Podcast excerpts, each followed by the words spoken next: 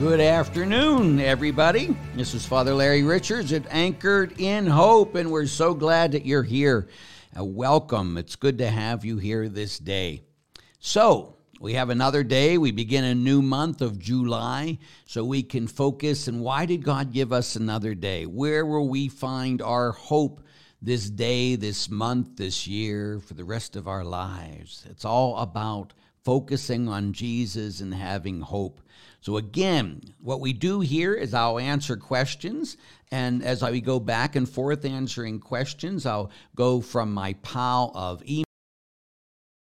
And then those of you online can sit there on the side and put comments in that and live chat. And uh, I'll be able to answer as many of you as I can get to. But I'm so glad you're here. And the first thing we got to do is pray. So let's pray. In the name of the Father, and the Son, and the Holy Spirit, amen. Father, we know that you're truly present, even when we're going crazy. We know that you never stop holding us, you never stop loving us. You're always in our lives. You give us your Holy Spirit that makes us strong, loving, and wise. Father, help us to always focus on you and Jesus and the Holy Spirit. Help us to know that this world is passing away and that you are forever. Fill us with your Spirit that we may live your will because it's your will and that we may please you all the days of our life. Bless us, Father, and help us to do what you want us to do. In Jesus' name we pray. Amen. Mary, Mother of Jesus, pray for us. Good Saint Joseph, pray for us. In the name of the Father and the Son and the Holy Spirit, amen. So I hope all everybody's well. It's a beautiful day in the neighborhood in Erie, Pennsylvania. Um, middle of the summer. Summer's the best time in all the world to come to Erie, Pennsylvania. So if anyone's in the area, if you come to Erie, uh, please stop by my church, St. Joseph Church, Bread of Life Community. We have a great little community there, a beautiful, beautiful church. It's over 150 years old. It's a hand carved back altar. You can. Um, uh, stop by and see it and get out and encourage everybody. If you're going to be around October, the first weekend of October, first uh, one, two, and three, come to our Oktoberfest. It's a great, great time for the parish and for people to come. We have great food, great music, great uh, drinks, great everything. Uh, so I encourage you to come plan on it and then make sure it'd be an honor to meet you. So if you can, please come and we'll have a fine time together. So let's go and dive right in, and we'll start as always with the questions. Okay, this month is dedicated to the precious blood of Jesus. It is. Lord, for the sake of his sorrowful passion. Yes, please, on all of us. Um, hi, Father Larry. Hi, Mila. Why is it that Jesus tells those whom he healed not to tell anyone about their healing? It's called the Messianic Secret. And uh, it was big, so he didn't want people to come to him for what they did, for what he did for them. They wanted to come, to, he wanted people to come to him for his teaching. You know, it was interesting today. It has nothing to do, but it once he too often people come to Jesus for him. It, I was on the uh, internet today, and there's a, a, group I follow. It's a clergy network, and it was interesting because I really I found this uh, interesting quote that someone talked about spiritual narcissism. You know and so just to, i'm going to read it for you. I didn't re, uh, plan on doing this but it really it kind of fits into this what jesus doesn't want. He doesn't want people to follow him for them. He wants people to follow him for him to truly be disciples. So it says here in greek mythology narcissus is the character who upon passing his reflection in the water became so enamored with himself that he devotes the rest of his life to his own reflection from this, we get our term narcissism, the preoccupation with self. The value of narcissism is the classic I, me, mine mentality that places personal pleasure and fulfillment at the forefront of our concerns. In so many places and in so many ways, a spiritual narcissism has invaded the Christian community. Eavesdrop for a moment on how some Christians talk or the kind of things they post online. Quote, I want to feel where I want to go where I'm fed, not where we can learn to feed ourselves, much less feed others. Unquote. Quote, I need to be ministered to, as if ministry in the life of Christian followers is something that happens to us instead of something we make happen through others. We want we walk out of worship service and say, quote, I didn't get anything out of it, as if the purpose is what we got out of it instead of what God got out of it, what we gave to God. We want we uh, a particular experience was engaged in the responses. That wasn't very moving. Instead of pondering whether God was moved by our engagement. Where did this come from? It wasn't from our leader, Jesus. He didn't talk that way. Jesus said, I did not come to be served, but to serve and to give my life as a ransom for the many. Whoever wants to be the first among you must become the last. Whoever wants to be great among you must become the servant of all. Not my will, but yours be done. Yet a spiritual narcissism has invaded our thinking when the individual needs and the desires of the believer have become the center of attention. And as a result, the church has lost virtually all its missional energy and focus, at least the mission entrusted to us by Jesus. And this was by a guy named James Emery White. And what that means is too many people go to church they go to communion, they go to adoration, all for them. You know, what can I get from God? Uh, I like this priest because he he moves me, and so it's all about our experience of God. And one of the things I've said for years, if you go to mass and it was the greatest experience, and you had great intimacy, and you were feeling like you were on fire and so drawn close to God, well, that was God's gift to you. But if you go to mass and it was boring, and you think, "What's going on here? I don't get it." Well, that's your gift to God. Mass is about worship. And so, when people came to Jesus, sometimes they came to Jesus as a black hole, meaning they're trying to take everything he can give them. So after he heals them, he says, "Now don't go tell anybody because and he, you know, because of this thing because then people are just going to keep coming to him for what they can do for him." Remember when Jesus fed the 5,000?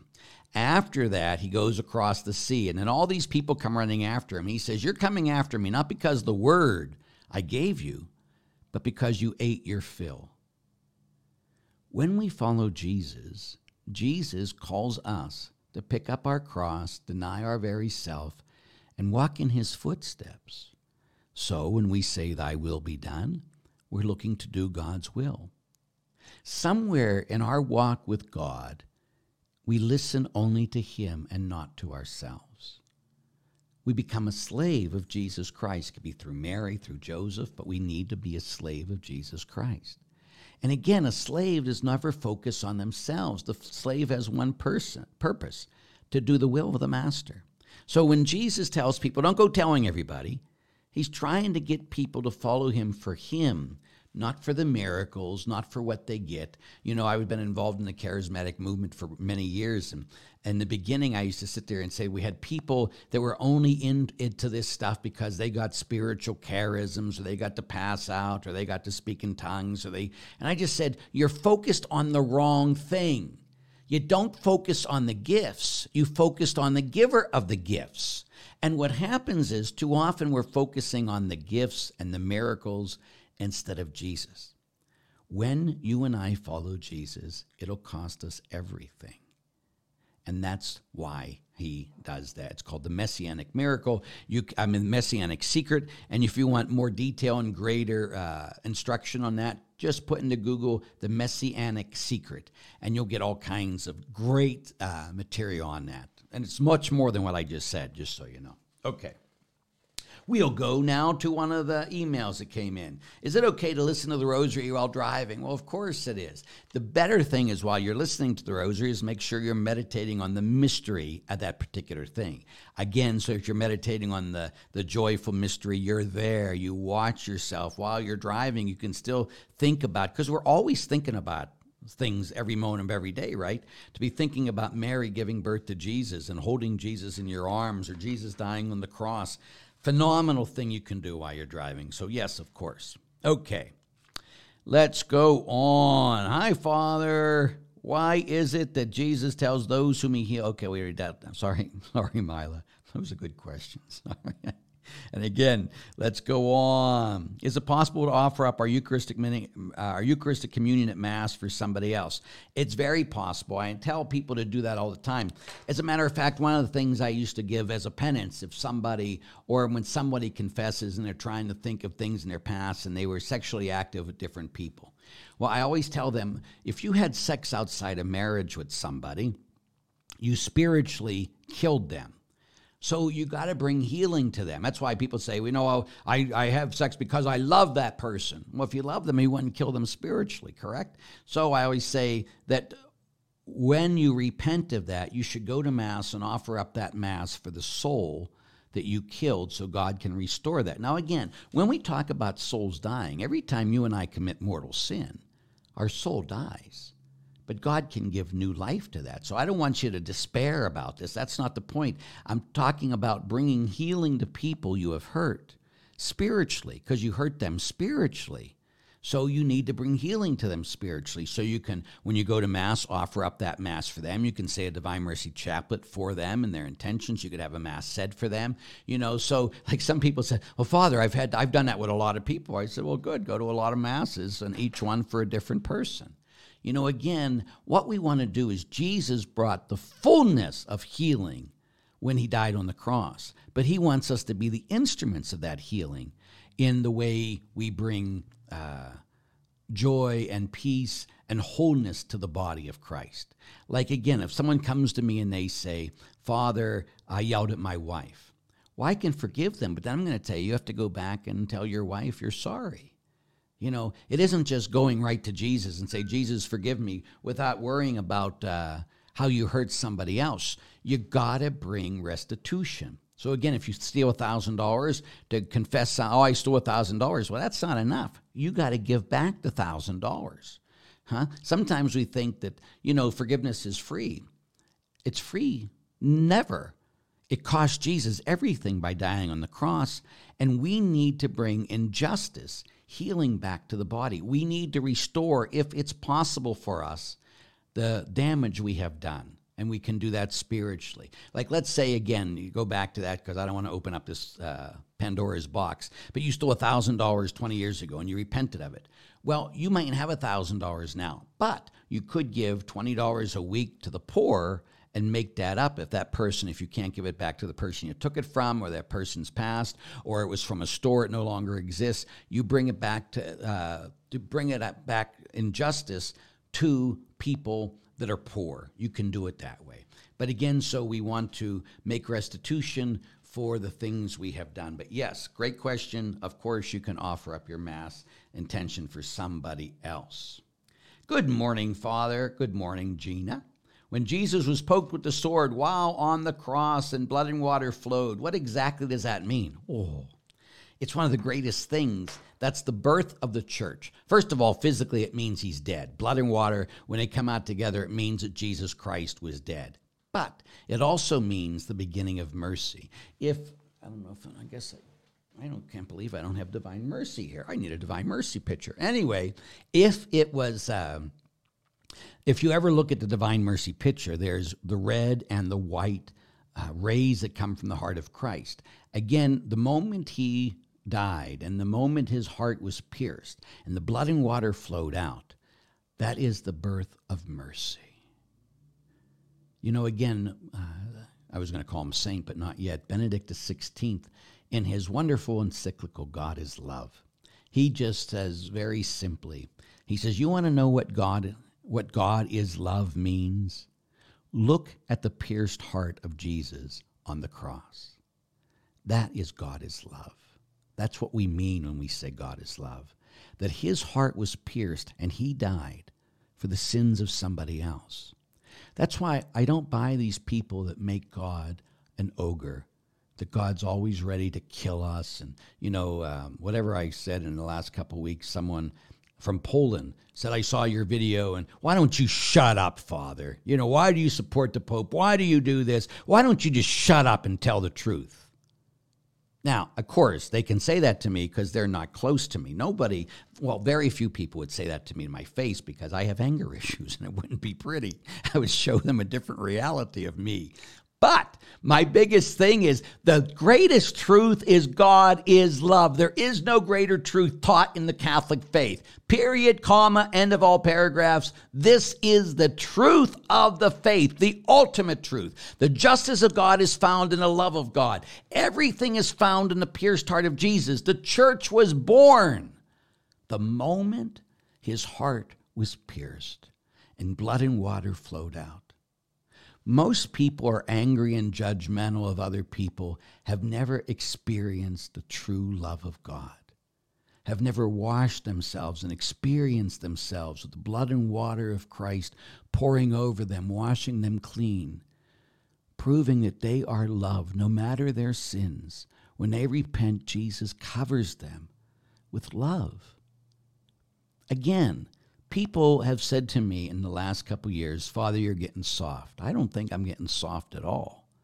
I'm getting strong in other areas. But every time I've gone to God in all my years of praying, I've always experienced God as a loving Father. Always. Even when He kicks my butt from one side of the chapel to the other, and He does, but because He loves me. There's never any hatred in what God does to you, to me, to the world, because God is love. God will let our sins come upon us, but He gives us what we want. And so we got to sit there and know that when we are filled with judgment, anger, and all these things, that comes back to us. That isn't of God, though. And we got to stop speaking in His name these horrible things that we say about other people. It's just not our place. And again, people say, well, Father, we got to judge actions. Absolutely. Are you kidding me? But we have compassion on the person as we're judging actions. No one's going to pay any attention to you or me if always we tell them is they're no good. They, you can say this action of sin, you know what this sin does? It makes you a slave, and God doesn't want you to be a slave. He sets you free at the blood of Jesus on the cross. You are a beloved son or a beloved daughter. You are better than this. That's why you should stop sinning. Not because you're going to hell forever. What is that? That stops people from sinning out of fear instead of out of love. God is love. And I don't care if that costs me my life to keep saying it. That's who God is. And that's what we got to believe. And that's what we got to preach and live. Okay? So, but thank you. Great question. Go back online here. Do, do, do, do, do. Here we go. July 14th, 7, 4, 7 o'clock Mass. Great. I think I, am going to be there all of July, so uh, it'll be good to have you. Okay, come visit Erie. Just finished reading Not a Fan. I'm in trouble. Need a reboot. How do I begin to get past the fear and doubt of falling in my failing in my faith again? I'm glad you read Not a Fan. That's a that's a kick in the butt, isn't it? Uh, and again, any book that can kick me in the butt now after being ordained 32 years and then all those years of theology is great. I love when I'm still challenged because I need to continue to grow. We can never be complacent in our faith. And so, what you need to do to keep growing is you got to stop trying to control your spiritual life. If you're in control of your spiritual life, then you are the Lord of all your life. You got to surrender to the Spirit of the living God and let the Spirit of the living God take control of your heart and your life. That's what a disciple is. That God lives inside of us. And again, too many of us become pharisaical and we try to earn the salvation of God. We try to earn the love of God. We try to earn these things. And we're going to do it. We're going to do it. And we get judgmental of everybody else because we hate ourselves. And when you hate yourself, that's not of God, it's of the evil one. There is nothing in you that God hates except sin. And you are not your sin unless you embrace that sin. And when you embrace it, God dies to set you free. God wants to set you free. He doesn't want you to be a slave. He wants you to be a beloved son or daughter. So again, the best way to grow and to knowledge that is the I tell people you got to go to Mark chapter 1 verse 11, Mark 111, it's easy. Mark 111, Mark 111. and just keep reading. You are my beloved son, or you are my beloved daughter, or you are my son, or you are my daughter, whom I love and with whom I am pleased. And again, you just keep going back there. I say it all the time. I know some of you think I'm a broken record, but I say it so many times because 99% of the people I know have never experienced it. Even after I tell them, go do it until you get it. Even my spiritual directees, I say, I want you to go do this till you get it. And they'll do it a couple days and they get bored with it. And I ah, you keep going back until it transforms your life. Again, God's word has the power to change everything. We need to be people of great faith, not people of great doubt, not people of great fear, but great faith. Remember, fear keeps us focused on ourselves. Faith keeps us focused on Jesus. We need to be focused on Jesus. Okay? Great question. Here we go. Go to another one. Father uh, A is told to resign his pastoral duties for Church Saint XYZ. Can he go somewhere else to start up a church, Saint ABC, in a, car, a garage or storefront? Will he still be able to conduct Mass? What if the group of the church's members wish him to do so? No, no, no, and no. Because the priest only has his priesthood and the bishop. And so he must be under a bishop and in obedience to the bishop.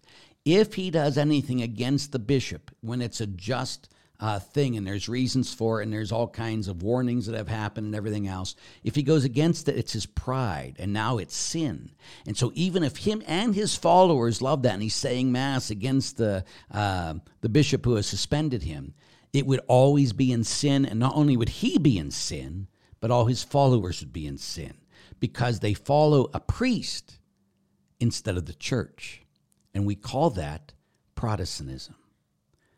Martin Luther was a priest. He married a nun, and he had all kinds of people that followed him because they liked his theology. That's called Protestantism. So when a church does that, whether a liberal, whether a conservative, whatever, and he sets up his own thing, as soon as he does that, it's no longer Catholic. He separated himself from the bishop. He is now a Protestant and so are all the people. And I love Protestants. I'm just telling you, this is just the way it is. The Protestant uh, Protestant means to protest. You got it? It means to protest against the church, against the teaching. And again, as they were talking, like I believe the schism's coming. I have absolutely no doubt that a schism is coming, and the people that are going to leave the church are going to think that they are right. And this has been proven again and again and again and again in the church. But in the church, when they separate themselves, they'll be separated from the church. They might think they're 100% right. But once you have separated yourself from the church and Peter, who is the visible head of the church, the Pope, you are now in schism. And to separate yourself, your salvation is in danger because you think you know more. And that's a problem. And again, there are so many people in the church today speakers, theologians who think they know more. And the problem is, is their pride. Now, I say that as a man who's very prideful. You know, so it's not like, oh, Father Larry's very prideful. Father Larry is. But at least I think that with all my heart, I will never separate myself from the teaching of the faith, the te- putting myself under the authority of the Pope. And I trust God when Jesus says, You are Peter, and upon this rock I will build my church, and the gates of hell will not prevail against it. I trust Jesus in His Word. I trust Him with my life. And so we got to watch because I believe a schism is going to happen. And the problem is these people are going to think they're they're the ones that are truly right. But if they separate themselves from the church and from the Pope, they have left the church and they are now Protestants. And more conservative Protestants, but still Protestants. So humility is the key Humility is the key. Now, someone else again might, in a very good, humble, loving way, will say, Father, shut up, only speak the truth. I am speaking the truth. And if you want to deal with me, come see me one on one. I have no problem, but just know I'm not the most gentle of people. Just so you know, people can say all kinds of things as cowards behind on writing things here, but say it to me and let's talk, and then we'll can sit there and talk. But this is the reality of the truth. And again, I will speak the truth with love and I will not back down. Period. So you stay in the faith of the church, you stay under the authority of the Pope. If you do not, your salvation can be lost forever and ever and ever. Do you understand? So I'm telling you this as strongly as I can tell you. You do not know more. You cannot follow certain people because you agree with them. Because when you do you make all of Christianity and all of Catholicism make the way you think. You got to go back to what Jesus thinks. That's when people say this. I say, Do you read the Bible? Have you a clue what Jesus says? What does Jesus say to be his follower? What does he say? Not what does the saint say, not just what this person say. What does Jesus say? Because he's the one that will judge you and me, nobody else. And so when Jesus says, the only thing Jesus says you're going to go to hell for, well, Paul and that says other things. But again, Jesus says, I was hungry and you gave me food, or get out of my sight, you condemned into the everlasting fire to, uh, prepared for the devil and his angels because I was hungry and you gave me no food. And all these people, when they're talking, they're not even talking about do you live a life taking care of others, taking care of the poor. But Jesus, who is God, says, this is why you go to hell. Period. That's what Jesus says, and He is the judge of the living and the dead. And you and I will stand before that man, that God, and He will judge us on what He said. I was hungry and He gave me food. I was thirsty and He gave me drink. So, do we who say we're followers of Jesus consistently do that? If not, again, we have to worry about our salvation because the Master told us how He will judge us and the master must be obeyed, and we must do things his way and not our way. So it's very important. We're praying, we're listening, and we're reading the holy word of God because that's how God speaks to us. Okay? Just again, I know I get a little crazy. And but I want the reason I get crazy sometimes is because I wanted to make sure it enters into you. You know, I want uh, I wanted to make sure that it shocks you for a moment and think, I think he's nuts and you would be correct. But I want it to stay in. So, like again, when I do a mission, I always tell people every night, I say, I always promise you, every one of you will probably get mad at me at least once a night because of something I said. But at least that way, when you're in bed tonight and you're praying for my death, you're still thinking about what I said now, aren't you? And that's what I do this type stuff for to get you to think, to get you to, we all have to get out of what we perceive truth to be so truth can speak to us as it is. And again, too often we just we like things our way and we just agree with people who see things our way instead of seeing things God's way. That's why we're constantly are daily repentance, daily repentance, daily repentance. And okay, so that's what we all got to be doing. Okay, thank you. So, Let's just go to the next one. I'm sorry. Do you have any suggestions for struggling with jealousy? I have tried focusing on gratitude, but I feel so awful that sometimes I become focused on what others have. And again, the best thing to do when you're getting like that is just thank God that He has blessed them like that. And so instead of just like having gratitude for yourself and all the things He's blessed you with, think about because they're your brothers and sisters. And so because they're your brothers and sisters, you should rejoice with those who rejoice and rejoice in what they have. And the, the, always know that God loves you so much that He always gives you what you need.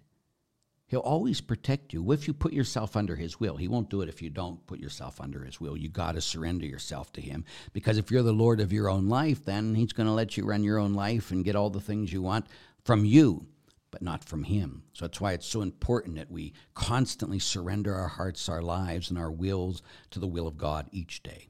Okay? So, here someone wrote to me. Now, again, when you, the best thing to do is email me questions through the foundation. There's a link there. If you're going to do that, if you, if you do, if you try to email me personally, which people do, I'll never respond to that email because I get too many of them. And it just, when I wake up and I have all these different things going on, I'm a pastor, I'm on the road, I'm on the radio, I'm on uh, all these different things. I'm, trying to do a 100,000 things. The people outside of my parish, I just can't respond individually to them. I just can't. That would be my whole life every day. And my main focus is my parish. It's like these things that I go out of my way, but again, you'll probably never get a response from me if you try to email me uh, personally because I have so many. And before I go to bed at night, all those get deleted. if I didn't get to them in the day. And so I just try to do that. So some people keep sending me back, Father, did you get my last email? Father, did you get my last email? I got it, I'm sure, but I didn't have a chance to look at it. So that's part of the reality. So I listened to your podcast this morning. Thank you. This is from Tom. And you repeated the thing you have touched on time and time again that God lives inside of us. You said it five times. Of course I did. I'll hopefully say it more because he does. This is a great realization, but unfortunately created for me a puzzling and troubling question. If God lives inside of me already, why attend Mass or more to the point, receive Holy Communion? I hope this question has not come across as silly. Of course, it's not silly, because I'm deadly earnest and troubled by what seems to be a monument, monumental issue. If the beauty and uniqueness of the Catholic faith lies in the ability to receive the body of Christ, how are we special or any different from any other faith if God lives inside of us already? Well, you're alive right now, right? But you still eat dinner every day, correct? Why? Because the food you eat today becomes part of you and continues to keep you alive. The same when you eat spiritually the body, blood, soul, and divinity of Jesus. Though God is inside of you, He grows, if you will, when you receive Him physically. And because we're human beings, we need external things to help us to stay focused in His presence you know, I need to go into the adoration chapel or I need to be in my, um, in front of the Blessed Sacrament. It helps me to focus that Jesus is there. I'm also very well aware that Jesus lives inside of me. So to try to do these two things at the same time, that God is there, and the more I can focus on God is there and then know that God is also within me, it just helps me to focus. And again, we, like I receive Jesus every day, of course, as a priest. Why? So that he may increase and I may decrease. That he may increase and I may decrease. So, though Jesus lives inside of me, though the Holy Spirit of God lives inside of me, I still need to receive him daily because that he can grow more and I can grow less. I hope that helps. Okay. Next. Do do do. Hi, hi, Chris. Uh, if I were coming in Buffalo in a few hours, will you be wave? By the way, hi, Chris Walker. Good job. Hi, Judith. Let's see here. I honestly don't get confession. A mortal sin is to one person is a venial sin to another. The person who yelled at his wife in the previous carment was that a mortal, venial, or both. Again, first of all, confession comes because Jesus says, uh, well, let's go back to James first. It says, Confess your sins to one another that you may find healing. Jesus says in John's gospel, he breathed on them after the resurrection. He says, Receive the Holy Spirit. Those who sins you forgive, they are forgiven. Those who sins you hold bound are held bound. Then he sat there in the early church, they always had the power to forgive sins. And at first it was a communal confession because what you got to understand about sin is sin is never private, it's personal but it's not private. Every time you and I sin, we not only hurt our relationship with Christ, we hurt our relationship with the whole body of Christ. So if I come up to you and I step on your foot or I hit your foot with a hammer, not only does your foot hurt, but your whole body hurts, correct? And so when a person sins, because the analogy of the body of Christ is, uh, Paul says, we are the body of Christ, every one of us is a member of it, the whole body hurts when one member sins. And so we got to bring healing not only between us and Jesus, who is the head of the body, but the whole body. And the church represents both Jesus and the rest of the brothers and sisters. So, I mean, the, the priest represents both Jesus and the rest of the brothers and sisters. So that's why we got to go and go to confession to a priest to bring healing to the body. Okay? And God did that so that we could hear your sins are forgiven. And not just here in our heart, but here, every sacrament makes real what's happening spiritually. But the difference, you know, when you say that to one person a mortal sin is different to another person's venial sin, that's because neither of them have sense about what the teaching of the church is. The church is very clear about what a mortal sin is and what a venial sin is. A mortal sin is serious matter Serious matter is you kill somebody, you steal lots of money, you have an abortion, you help someone have an abortion, missing mass on Sunday, getting drunk on purpose, uh, hurting somebody physically, uh, hurting someone emotionally too, if that's the uh, if that's something, hurting someone sexually, having sex outside of marriage, um, uh, looking at pornography. So that's be serious. Now, that's the first thing. So, the first thing has to be serious matter. Stealing a pen would not be serious matter. Yelling at your wife could be serious matter if you if you made her cry and really hurt her or different things. But normally, if it's just a spat between spouses, we might have these debates all or these fights all the time. It would still be venially sinful, but it wouldn't be mortally sinful. If you smacked your wife or hit your wife, that would be mortally sinful. The serious matter. Objectively, we have to find out to the next two parts. You need all three parts to commit mortal sin. First part, serious matter. Second part, full knowledge. What that means is you know that this, if you do this, it's a mortal sin. Like Teresa Avila says, no one goes to hell without knowing they're going to hell. So, if you don't know a sin is a sin, then it can't be mortal sin for you because ignorance of the law when it comes to God is an excuse. Like, let's say you were never brought up Catholic and you're having sex outside of marriage, or brought up Christian and you're having sex outside of marriage. No one ever told you that was wrong. It would not. It would still be serious sin objectively because the uh, uh, a, a sexual act outside of marriage is always seriously sinful. But it wouldn't be mortally sinful for you because you never knew that. Nobody told you that. So you can't commit a mortal sin without knowing it's a mortal sin. So, in the thing about yelling at your wife, if you didn't know it was a mortal sin, I mean, in your heart of hearts, then it's not objectively a mortal sin, but it would still be seriously sinful.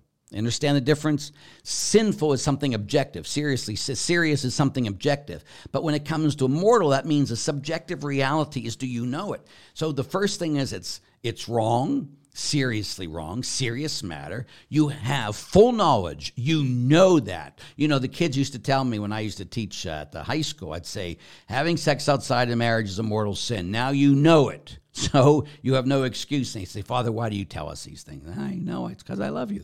So, first, it's serious. Second, you know it's serious. Third thing is as full consent of the will. That means it's wrong. You know it's wrong. And those two things completely known, you decide, I'm going to do it. I'm going to do it. Full consent of the will. So, if all three of those things are present, so what, what stops consent? Full consent of the will what could stop that is being drunk if you didn't get drunk on purpose, because getting drunk on purpose would be mortally sinful. But you had a few, and now you're you're losing. Um, you don't have full consent.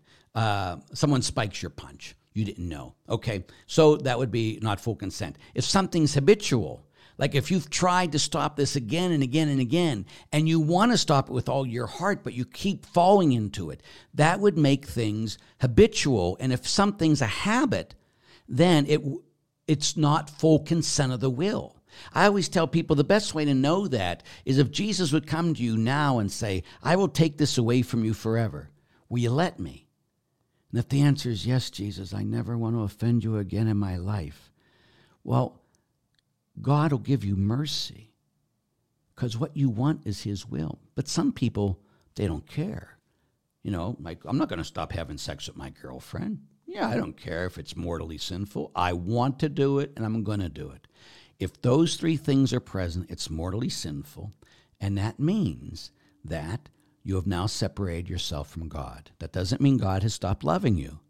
It means you've put a block between you and God. Like I say, if the sun is shining today and I put an umbrella up over my head, then it stops the sun from reaching me. The sun isn't stopped shining, but I blocked it. When you and I have committed mortal sins, we block the love of God in our lives. Now, a best place to do that is uh, how can you tell? I mean, so some people love to say, well, Father, where do we get the difference between mortal sin and venial sin? And again, it's in John's one of the letters of John, and it says if uh, uh, you know if someone has sinned, you should pray for them. And then it says um, you should pray for them. And if the okay, I'm just trying to find it here very fast. But pray for people who are in sin and if uh, if they're god will hear you but you shouldn't pray for people with serious sin because there are differences between mortal sin and venial sins. Again you can put it in google different in scripture mortal sin serious sin or serious sin and, and venial sin. It's right from the scripture there is some sins that kill and some sins that do not kill. So hopefully if you know the teaching of the church that's going to help you in that regard. But it's a great question. Thank you for asking it Okay, in our Louisville Archdiocese newspaper this week, a question was asked if one is not guilty of any mortal sin, was it necessary for them to go to confession as they had not been to confession over 50 years? The priest answered that no, they were fine as long as they had not committed no serious sin. I thought we were required to go to confession at least once a year, regardless of the seriousness of sin. The teaching of the church is you must confess mortal sins once a year. So, objectively, if you don't have mortal sins, then um, you would not have to go to confession. I like the practice of telling people to go against their vanity and their pride that they should go to confession once a month. Now, if someone says that they haven't been in confession in 50 years because they have no mortal sins, I would then challenge them on that. Because I would just say, So, did you miss any masses in 50 years? Maybe once, 49 years ago? Well, well, maybe once that's mortally sinful, and you've been living in mortal sin for 50 years. So when people say those things, that I, I haven't committed a mortal sin in 50 years, trust me, I can't. People when they come in and it's been a month, I can get them to usually I get them into a mortal sin somewhere and talk about, you know, how do you live your life, and I'll just say, you know, the most serious sins before God are sins of omission, right? Again, go math to 20, Matthew 25. Rarely excuse me, do we confess these sins? And yet those should be the first sins we confess. Not the sins of commission. I had a dirty thought, I had a sexual sin or whatever, but I didn't take care of the poor. I didn't reach out in love. I let other people uh, die of loneliness when I could have done something. Again, whatever we failed to do, the least of our brothers or sisters, we failed to do to Jesus Christ. Sins of omission, according to Jesus, is what sends us to hell forever. And yet, now, again, it's the other ones do too. Paul's very clear no fornicator enter the kingdom of heaven. That's sex before marriage. So I'm not saying to dismiss those, but Jesus didn't say that explicitly. Jesus did say explicitly that if you don't take care of the poor, get out of my sight, you condemned. So we got to make sure we're listening to the King of Kings because I think what the devil does is he keeps us focused on all these other things. So we're not focusing on what Jesus truly says or picking and choosing. We got to we got to make sure we're listening to all the gospel, all the scriptures, and we put them all in context of one another. We got to make sure we're doing that because again, some people just pick on focus on certain things that they agree with, and we got, like I said before, we can't be doing that. Okay, so let's go on here. But again, good question. So the priest was right with the way he answered that. Hi, Jacob Wilson. Hi, Father. I'm a seminary in the Diocese of Columbus, Ohio. I was just in Columbus, Ohio, with the with our CMLA. We had a fine time there, and I was at Legatus just a month ago. I love Columbus. You have a great, great bishop there. I got to meet him and spend some time with him that last Friday, so I was very impressed. Good, good man. I'm currently uh, currently at Ohio State earning a business degree, still in formation. We've been so. Oh, thank you.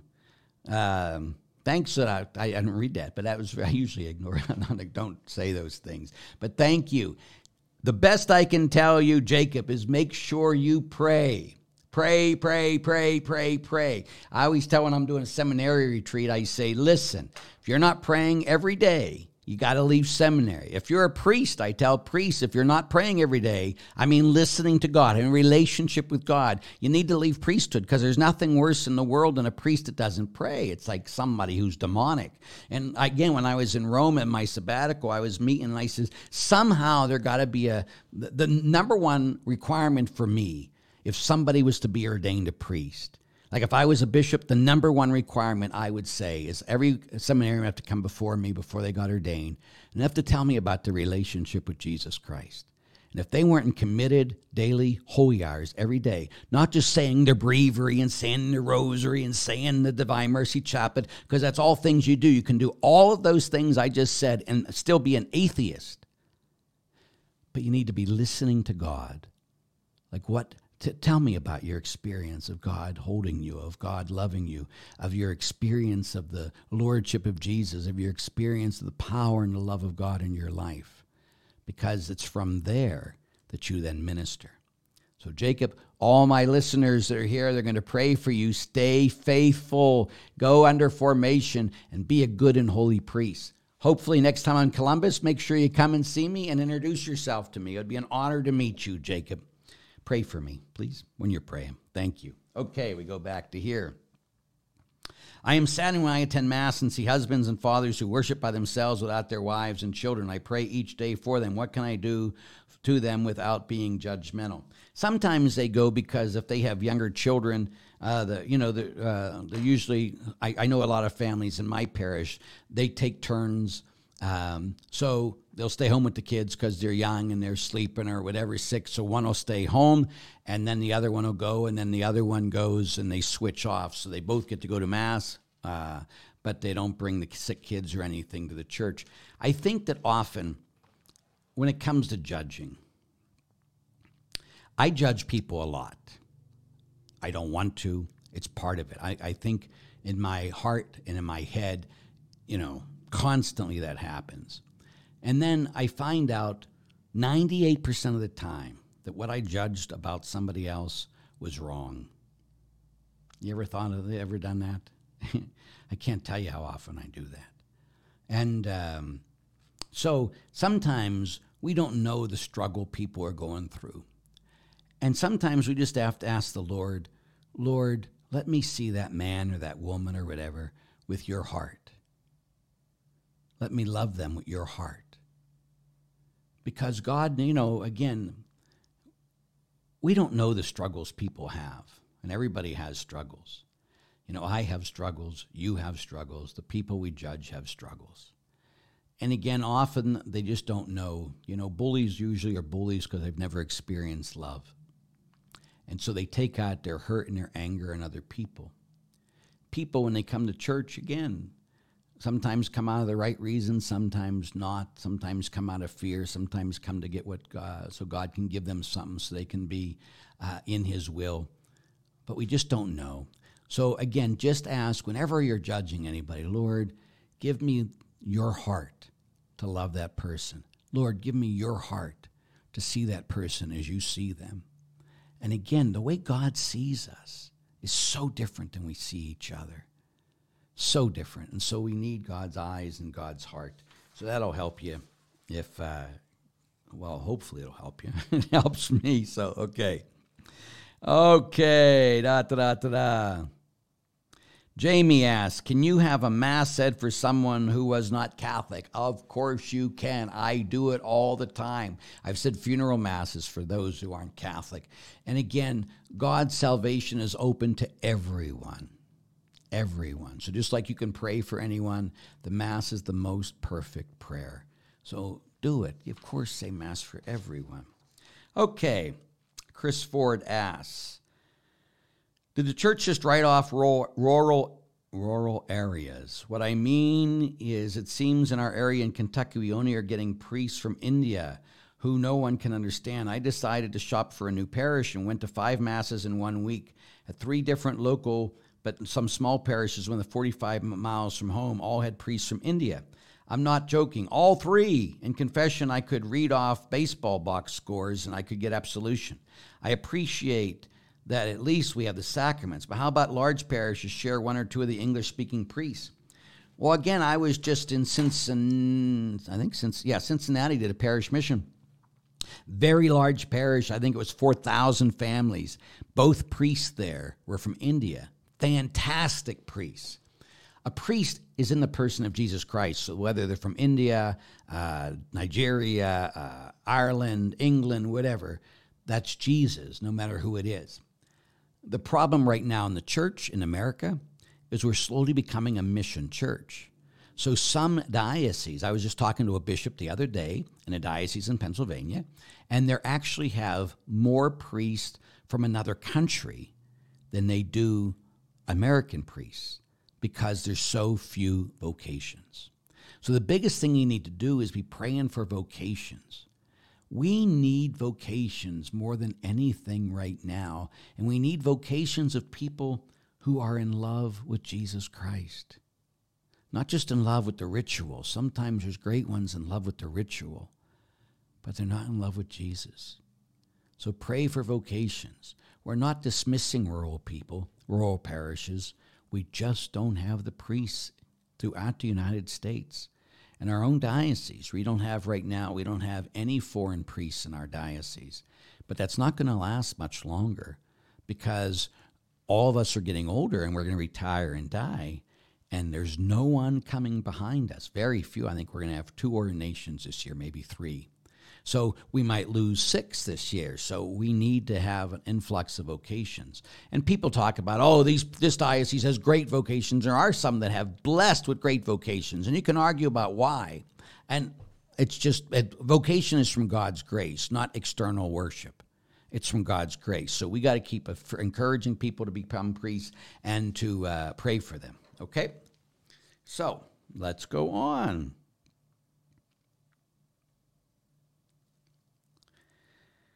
Hi, fathers from Kevin from New Hampshire. Could you talk on the crowns of heaven? When I meditate on the various crowns, it gives me great peace. I don't know uh, anything about the crowns of heaven, Kevin. Sorry. Uh, I don't, as far as I know, it's not a scriptural thing. It might be a thing from a, a, teaching of one of the saints or anything. But again, I've been ordained 32 years and I've been in a seminary since I was 17 and I'm 61 and I have never heard of it. I'm sorry. So, uh, but if it's a good thing, it gives you peace as long as the teaching of the church and as long as it has the imprimatur, imprimatur, then go for it. That's a great thing. But now I'm going to have to look it up because I have no idea what it is. Okay. So let's go back here because there's not many more questions over there, and we only got 10 minutes. Okay, so I already did that one. Okay, this one comes from Tim Kearns, and it says, Is it required that we believe in Mary apparitions? Uh, uh, the church says, No, you do not have to. I believe in them, of course, because uh, the, all the, the power and the fruit of these uh, apparitions have happened but the church says the only thing necessary is to believe in the gospel and what the church teaches. It's the teaching of the church. That's why when people sit there and say something like, well, who should I believe, uh, this saint or the Pope? The Pope. I mean, there's not even a question. Not even a question. I mean, saints are wrong. Well, what if this apparition says this? The apparitions, to be real, have to all be in agreement with the teaching of the church because it's the church that says, because people can have apparitions that are demonic, correct? You know, that's why you have to always wait till an apparition is uh, verified by the church. This means it's okayed. And then it says you do not have to believe in it, but it's okay to believe in it. And so that's a very big difference. So some people think you're not Catholic unless you believe in all the apparitions, and that's just not the teaching of the church. Like I say, I believe in all the apparitions, or most of them, uh, the ones I know about anyway, uh, the ones I've read and the ones I've thought through, and each of them give a different side that uh, can be followed. Uh, and different image or insights from our, our mother. But the church has always taught everything that is necessary for salvation is contained in the teaching of the church. Everything else is good, it's helpful, but it isn't necessary for salvation. Okay? I hope that helps. So, no more. I got all the questions today. That's pretty good. Okay, so let's. Oh, I got to get out of here anyway. Uh, I got a very busy night. So tonight at 7 p.m., those who are watching, the first Thursday of every month from 7 to 8 p.m., we have for my parish praise and worship. So it's just a time to praise and worship Almighty God. And then it's followed by Pints with Padre, but that's no longer uh, public. It's just for my parish. We have a new assistant now, Father Ian McErath, who's only 29 years old, been ordained for three years. And I don't even know what to do with a full time assistant now. And so we're very blessed. He's a great, great man. Um, it's a great honor to have him at our parish. And so, um, but again, I'm just trying to let him ease in. He's also uh, going to be saying the Latin Mass every other week and be very involved in the Latin community in the Erie Diocese. And he's also going to be teaching at one of our high schools. So he has a lot on his plate. So we're letting him go slowly as he comes in. But again, tonight will be the time for parishioners to get to know him, to meet him a little bit. But again, this is when we do our pints with Padre, if you will, anchored in hope uh, for everybody else. But uh, tonight, you're most welcome to come and to join us in praise and worship of Jesus in the most blessed sacrament at 7 p.m. Eastern. And you'll get to see, uh, if you've never seen my church, you'll have a great chance to see the back altar, but more so, you'll get to see Jesus Christ in the most blessed sacrament. So, again, I want you to know I'm praying for you, that I love you, and I ask you to please pray for me that I always stay faithful to God and faithful to His church, and I only speak what the teaching of the church is. Okay? The Lord be with you. May Almighty God bless, keep, and protect you, He who is Father and Son and Holy Spirit. Amen. Have a blessed week. We'll see you next week, God willing.